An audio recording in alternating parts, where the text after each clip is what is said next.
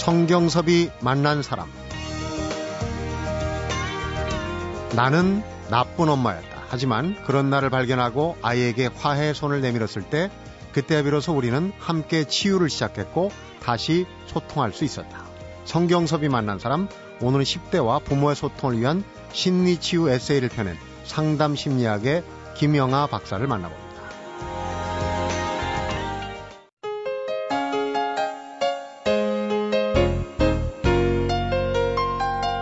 안녕하십니까 김 박사님. 네, 안녕하세요. 네. 치유 심리학자신데 아주 독특한 경력을 갖고 계세요.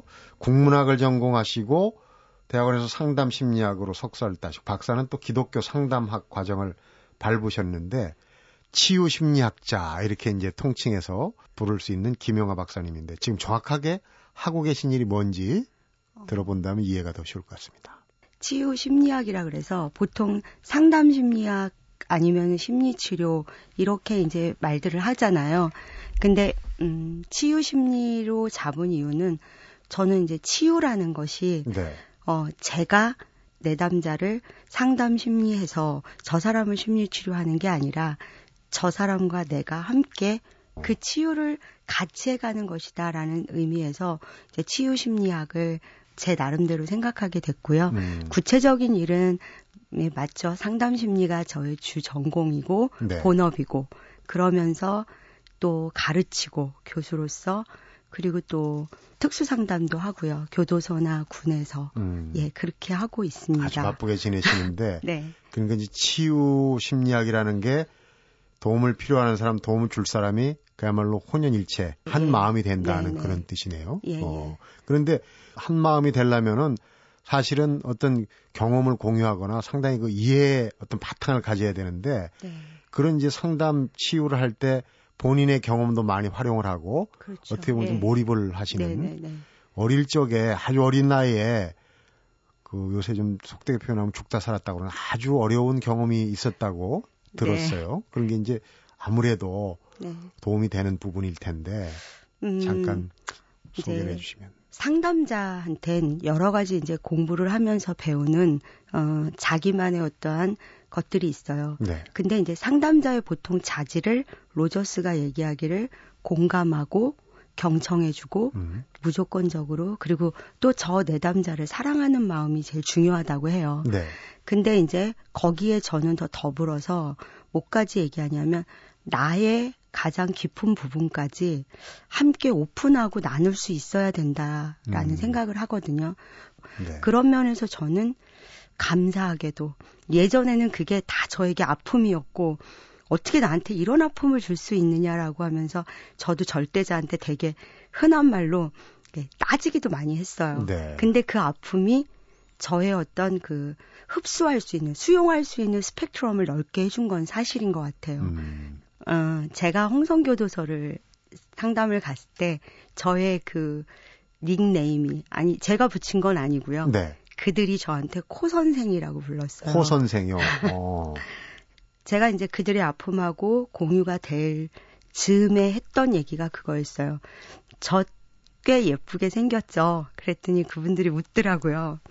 저 이렇게 어, 괜찮은 얼굴을 갖게 된 게 사실은 세 번의 수술 때문이다. 음. 이렇게 얘기를 했었어요. 그것도 코 수술. 어.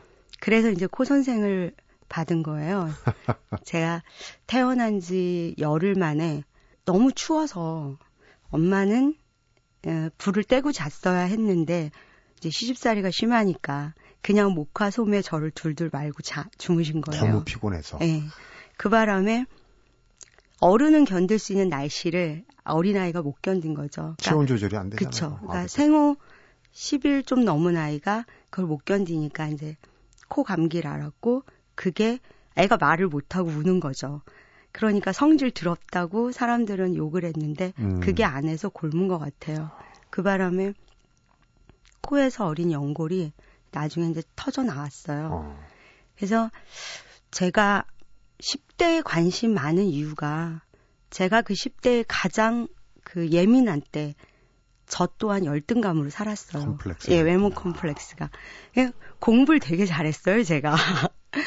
그런데 그것을 이렇게 인정받지 못한다는 생각이 너무 많이 들었었어요. 네. 저 스스로가 누가 그렇게 한 건 아니었던 것 같은데 음. 제가 아 사람들이 나를 이상하게 보는 것 같아 라고 하는 것들 그리고 움츠러들었겠죠. 이제 그렇게 지내다가 6학년에 저희 집이 참 가난했는데 공부를 나보다 못한 애들이 자꾸 서울로 가는 거예요. 네. 그래서 엄마한테 나도 서울을 보내달라.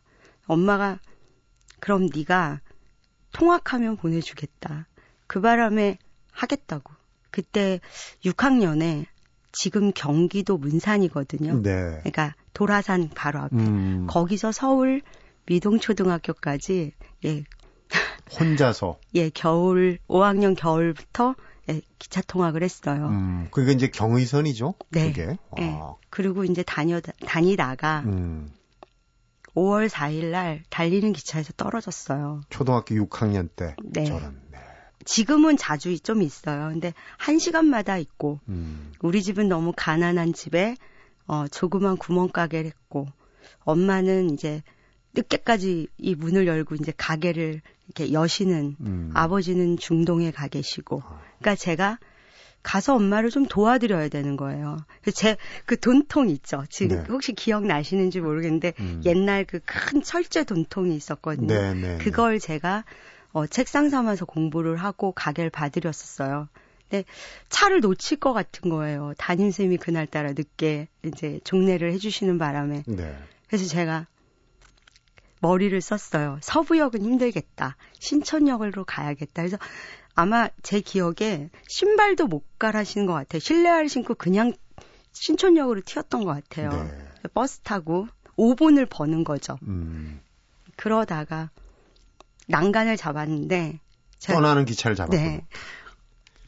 막 가서 난간을 잡았는데 안으로 들어갈 수 있을 거라는 제 기대와는 사- 멀게 사람이 너무 많았던 거예요. 네. 그러니까 가방 메고 난간 잡고 가는데 이제 바람에 그랬는지 하여튼 제 기억엔 난간을 제가 놓쳤다는 것까지 기억이 나요. 네. 그리고 이제 정신이 잃었군요. 음.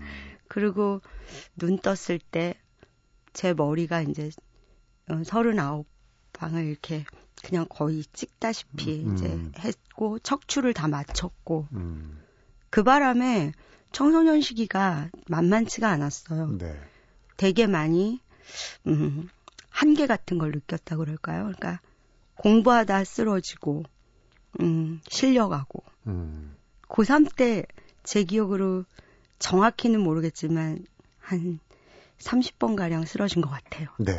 네. 그러니까 지금 내 얘기하면서 이제 눈시울이 붉어지는데 그런 10대 시절 네. 그러니까 더 학자까지 공부에 매달렸을 거라는 생각이 드는데 네. 어떻습니까? 이제 직접 비교인데 그렇게 지낸 10대 지금 이제 슬하에 두 아이를 네. 어, 두신 어머니인데 그런 어떤 경험이 지금 아이들한테는 도움이 됩니까?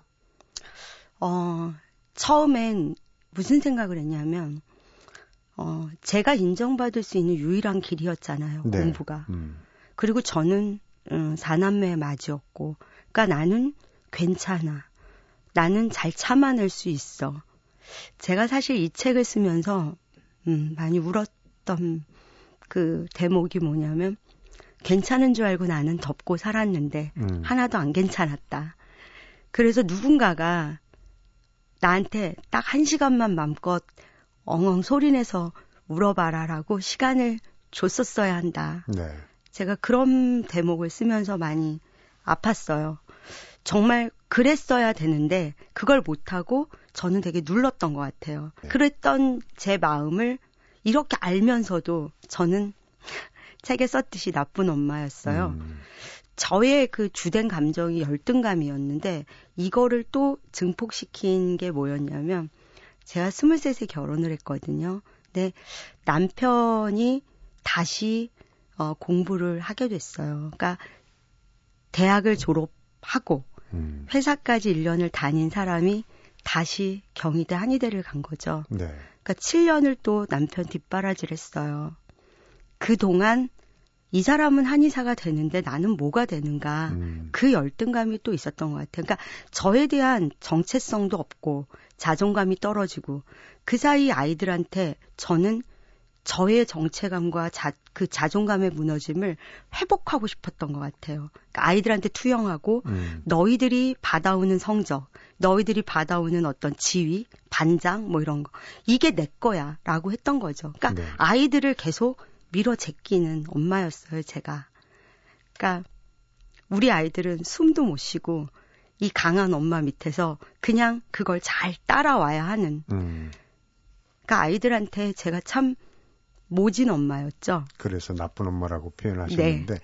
어떻게 보면은 본인의 학창 시절에 음. 어쨌든 돌 품고 했던 안 했던 공부를 잘했기 때문에 올해 또 아이들도 그렇게 이제 속말 뭐 닥달을 예, 예, 할수 예. 있지 않았을까 싶은 생각이 들어요. 그러다가 우리 딸아이가 음, 초등학교 1학년 때 딸아이가 머리 반쪽이 모두 빠지는 그런 원형 탈모를 스트레스가. 굉장히 네. 컸군요. 그러니까 그게 심용어로 이제 일종의 탈, 신체화인데 네. 그 앞에서 제가 무릎을 꿇은 거죠. 그러니까 이 아이는 할 만큼 했는데 제가 나중에 공부를 하면서 알게 된 게 아이가 버틸 때까지 버티다가 자기가 할 수 없는 그 순간에 아이도 살아야 되잖아요. 네. 그게 이기적인 방법이지만 걔는 그것을 저한테 보여줄 수밖에 없었던 거죠. 그러니까 음. 자기의 의지와 상관없이 머리가 빠지는 그런 결과를. 제가 그 결과 앞에서 처음으로 음, 이 아이가 내 소유물이 아니라는 걸 알게 됐어요. 네. 그러니까 내가 지금 뭔 짓을 한 건가. 음. 그 빠진 머리가 이렇게 걔가 나름대로 처리를 해놨어요. 음. 제가 아까 남편 뒷바라지를 하면서 공부를 이렇게 아이들을 가르치는 직업을 갖고 있었기 때문에 밤 늦게 들어오니까 쓰레기통에 그 긴 머리 머리가 좀 길었는데 음. 그걸 잘 뭉쳐서 넣어놨더라고요. 음. 그걸 바라보면서 처음으로 음 제가 하고 있는 이 양육 방법이 음. 얼마나 문제가 많은 건가를 알게 됐던 거죠. 네. 그게 제가 전혀 상관없는 국문학을 하고 정말 잘 나가는 논술 교사로 그리고 또 논술 지도학과 교수로 지내던 저를 상담 심리학으로 이끌었던 계기가 된 거죠. 네. 음. 그러니까 본인의 이야기를 정말 진솔하게 지금 뭐 눈물이 그렁그렁 하시는데 그러니까 본인의 10대 그 다음에 아이들의 잘못된 투영 투영됐던 그런 사례들을 교훈 삼아서 이제 이 10대들을 이해할 수 있는 부모와 10대와의 그쵸. 관계를 음.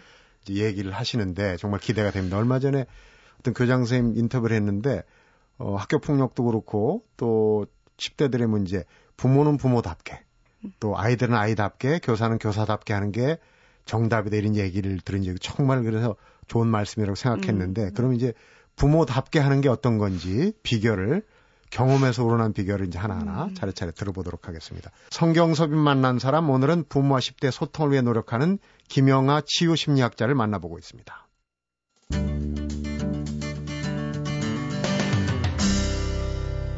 성경섭이 만난 사람 경험담을 담아서 10대라는 이름의 외계인이라는 책을 이제 내셨어요. 근데 지금은 조금쯤 본인이 생각하시기에 좋은 엄마가 됐다고 보시는지요?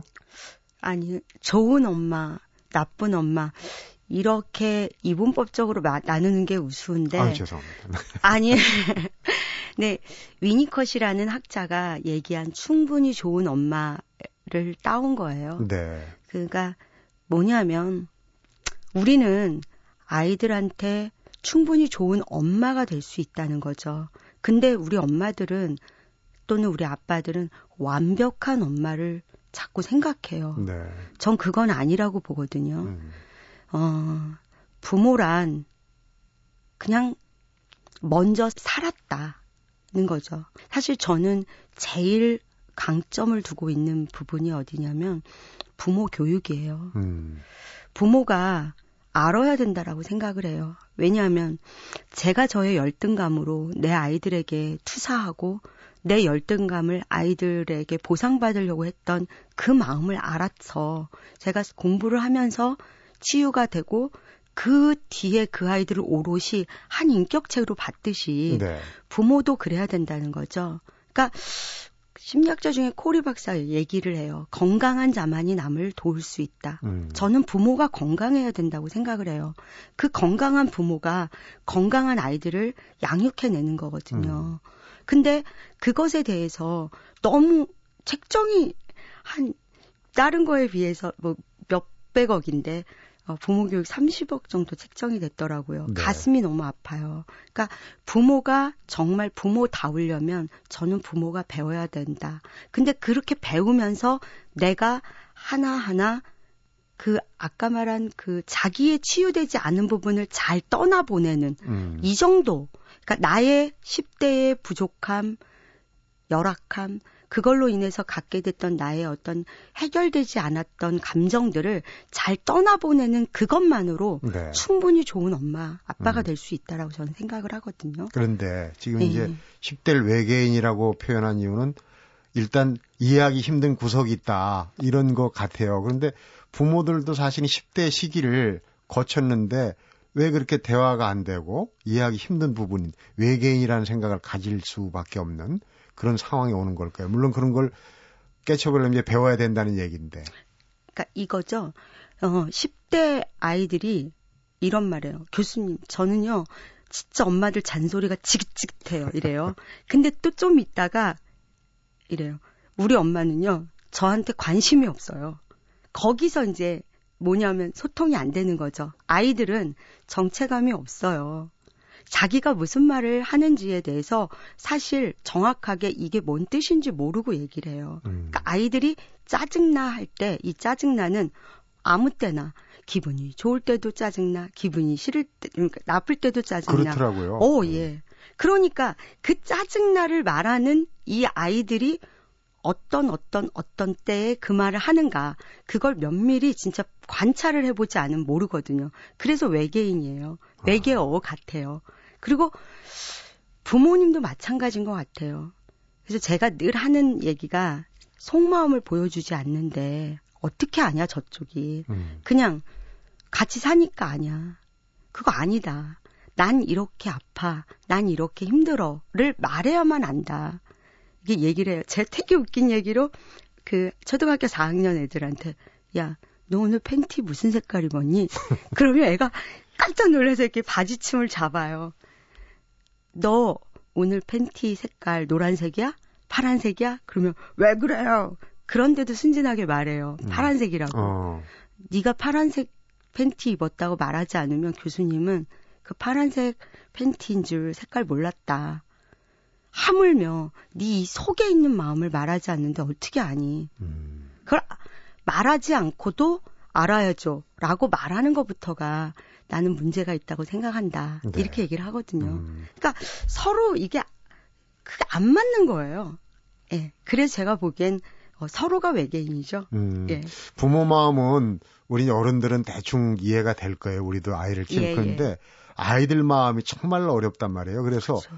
아이들이 특히 요새 아이들이 바라는 부모는 뭐 여러 가지가 있겠지만 주로 어떤 겁니까? 어떤 부모를 음, 원하는지 그냥 자신을 있는 그대로 봐주기. 부모가 네. 어려운 얘기예요. 진짜 어려운 얘기예요. 근데 저도 어려운 줄 알았거든요. 근데 안 어렵더라고요. 내 마음을 그렇게 먹기로만 하면. 음. 저는 위에 딸아이가 있고 아래 아들이 있는데 둘이 너무 달라요. 근데 저는 옛날에 내 뱃속으로 낳기 때문에 둘이 똑같은 줄 알았어요. 음. 너무 달라요. 어느 순간 다르다라는 걸 제가 인정을 딱 하는 그 순간 아들은 아들이고 딸은 딸로 들어오더라고요. 네. 그 뒤부터는 이 아들이 좋아하고 이 아이들이 제일 잘할 수 있는 게 뭘까에 초점을 맞추게 되고 그렇게 봐지더라고요. 네. 그 외의 거는 내려놓게 되는 거죠. 음. 예.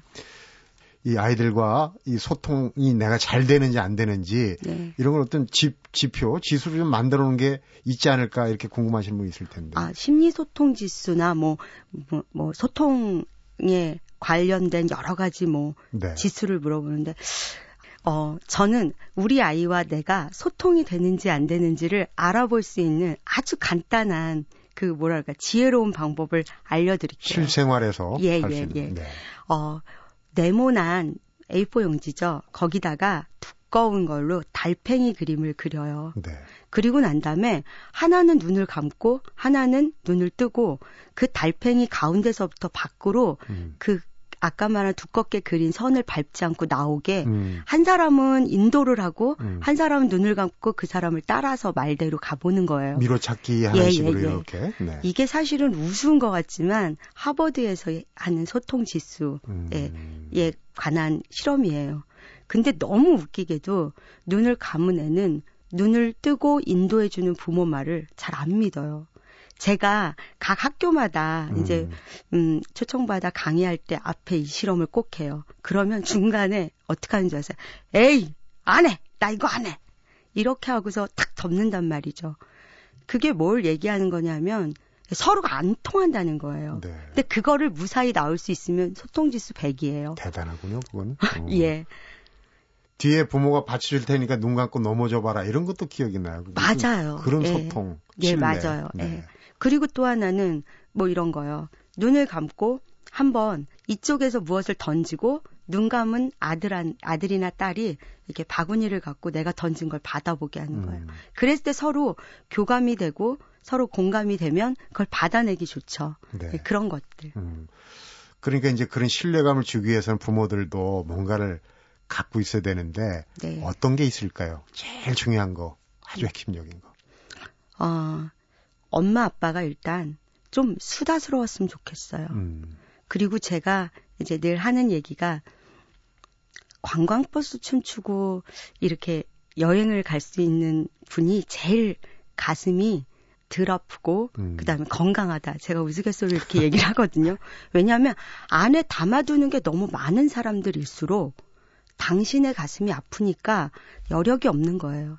차라리 안에 담아두지 말고 우리 아이들하고 이렇게 할 수 있는 그런 어떤 수다스러움, 좀 푼수 같은 엄마. 실없는 얘기일지라도 네. 많이 하는 거. 음. 아까 소통지수 얘기하면서 제가 몇 가지 실험 얘기했죠. 네. 아이하고 밥 먹으면서 우리가 아침에 하는 대화를 이렇게 보면 학교 가라, 오늘 몇 시에 오니? 음. 이런 일상적인 얘기가 아닌 너와 나의 사적 언어를 음. 얼마나 하는지 써보는 것도 확인하는 지름길이에요. 밥 먹고 손 씻고 숙제해라. 그런 거 외에 예를 들어 아 오늘 가는데 날씨 추운데 음. 아빠가 사준 목도리 해볼래? 이렇게 그럼 목도리는 사실 우리 둘의 평상시 언어가 아니잖아요. 또는 어, 엄마가 너를 위해서 최고로 멋진 옷을 다려놨어. 그거 입고 가면 아마 남들이 너만 쳐다볼 걸. 음. 뭐 이런 얘기들. 음, 뭐 일어나라, 뭐 세수해라, 학교 가라, 왔니, 숙제해라 이런 걸로만 이루어졌다고 저한테 호소하는 아이들이 많거든요. 그러니까 아까 밥 먹고 손 닦고 숙제해라. 어. 그러니까 그거 외의 언어가 얼마만큼 이 아이하고 소통이 되는지 그걸 적어보는 것도 정말 좋은. 예. 그리고 심지어는 저희 집이 그래요. 아 이런 얘기하면 큰일 나는데 우리 애 아빠 안수 집사시거든요. 네. 집에서 술 한 잔을 자주 해요. 둘이서 음. 하루의 일과를 얘기하고 이럴 때 그럴 때 아이들을 같이 불러요 식탁에 그리고 예, 같이 얘기하면서 차를 줄기도 하지만 뭐 딸아이는 이번에 이제 대학을 가니까 음. 어 너도 이제 성인이다 한 잔 받아라 어. 이러면서 얘기를 하는 거죠 그러면 이제 거기에서의 오가는 얘기들 이것들이 가족을 응집시키는 음. 역할을 하거든요. 그러니까 부모가 그런 마음을 좀 먹으면 저는 충분히 가능하다고 생각을 하거든요. 부모가 네. 속내를 좀 네. 자주 음. 허심탄회하게 보여주는 게 네. 중요하겠군요. 정말 네. 어, 사실 부모도 부모 노릇이라는 걸 어디서 배우고 하는 게 아니지 않습니까? 맞아요. 어, 예. 하는데 좋은 부모가 되기 위해서는 아까 말씀하셨듯이 좀 뭔가 공부를 하고 배움이 있어야 되겠다는 생각이 듭니다. 성경섭이 만난 사람 오늘은 김영아 치유 심리학자를 만나서 부모와 10대들의 소통에 관한 이야기를 나눠보고 있습니다.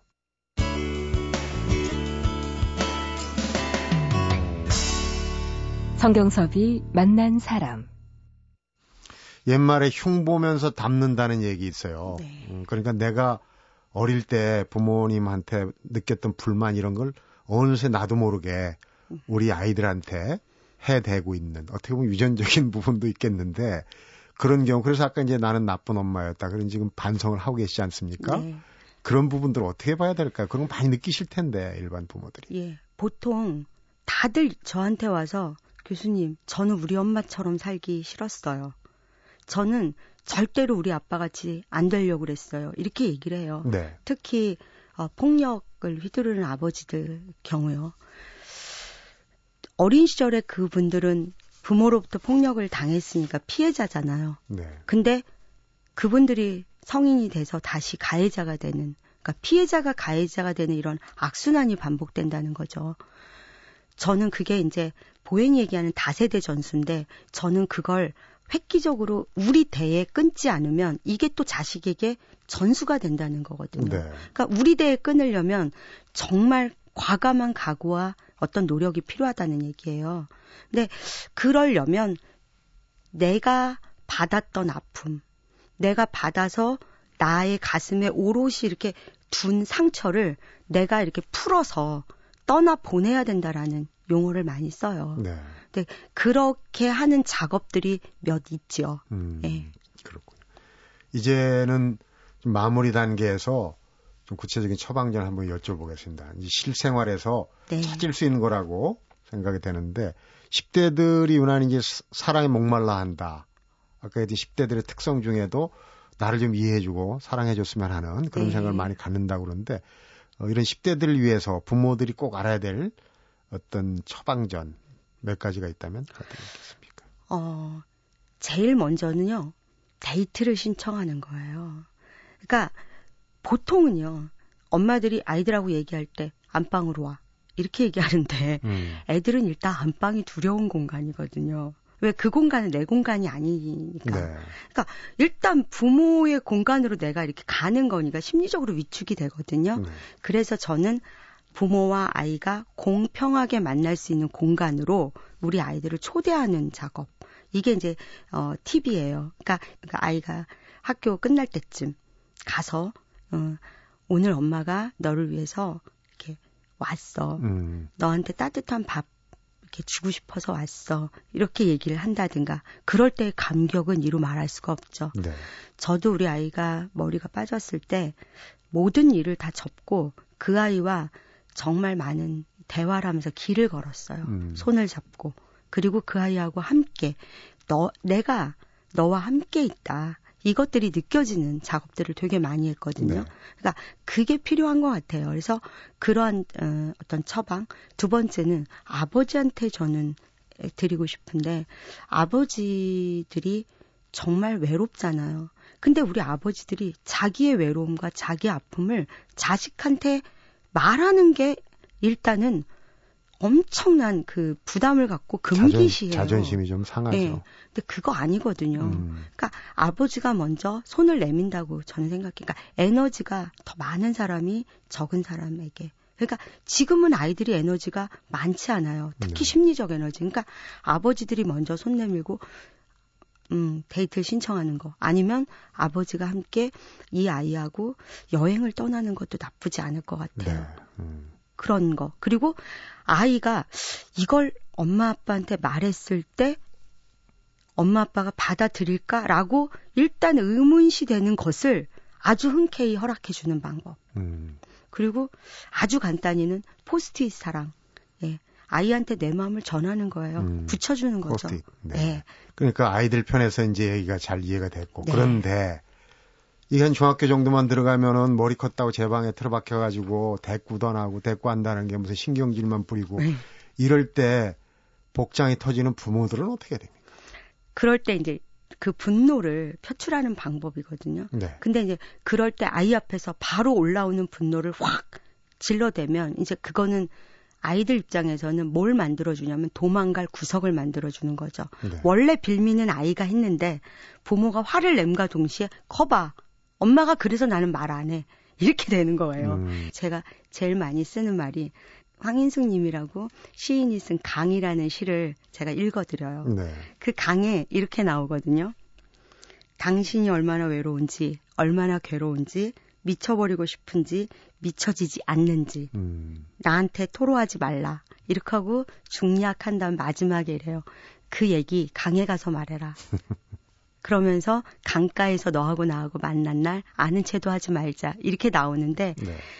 어, 어떻게 보면 어, 죄송한 얘기지만 부모가 성숙했잖아요. 그거를 내 나름대로 토로하는 그걸 심리적 벽이라 그러는데 심리적 벽에 가서 그것을 풀어놓는 방법들이 있죠. 네. 그러니까 예를 들면 이 안에 쌓인 이것들을 얘네들한테 지금 화로 바로 가면 결국은 담이 되니까 화로 바로 가지 않게 나는 나대로 처리하는 방법을 음. 알아야 되는 거예요.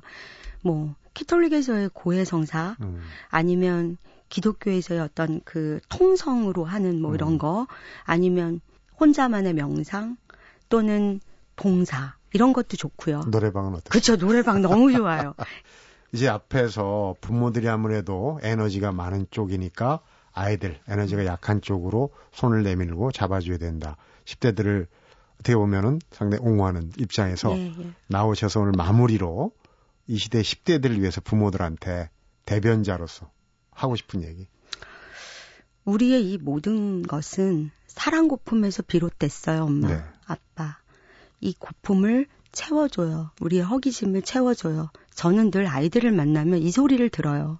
근데 또 이게 부모한테만 할 얘기가 아니라 10대들한테 저는 또 하고 싶어요. 제가 이 책을 쓸 때도 부모에게만 향해서 쓴 게 아니라 10대를 향해서도 썼어요. 네. 너희 부모도 아직은 자기 감정과 자기 아픔과 자기 열등감을 다 해결하지 못한 그러니까 부모도 아프고 때로는 너희처럼 연약한 존재다. 그래서 너희는 잘못을 저지르며 배우고 부모는 그것을 용서하며 배우지 않냐. 네. 그러니까 서로 손맛 잡고 함께 가야 하지 않을까. 이게 제가 정말 정말 드리고 싶은 그런 얘기였어요. 네. 예. 함께 부모와 자녀들이 오늘 부모들의 좋은 길라잡이 역할을 해주신 것 같으면 저도 도움을 많이 받았습니다. 좋은 말씀 고맙습니다.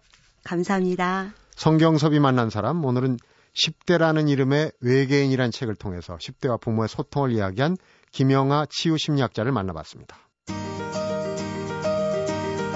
자녀는 잘못을 저지르면서 배우고 부모는 그 잘못을 용서하면서 배운다고 합니다. 그렇다면 같은 배움의 틀 안에 있는 사람들이 바로 부모 자식 간 관계란 얘기인데요. 혹시 쌍방통행이 아닌 일방통행은 아니었는지, 소통이 아닌 불통은 아니었는지 서로를 돌아보는 시간이 필요할 거란 생각이 듭니다. 성경섭이 만난 사람 오늘은 여기서 인사드리겠습니다.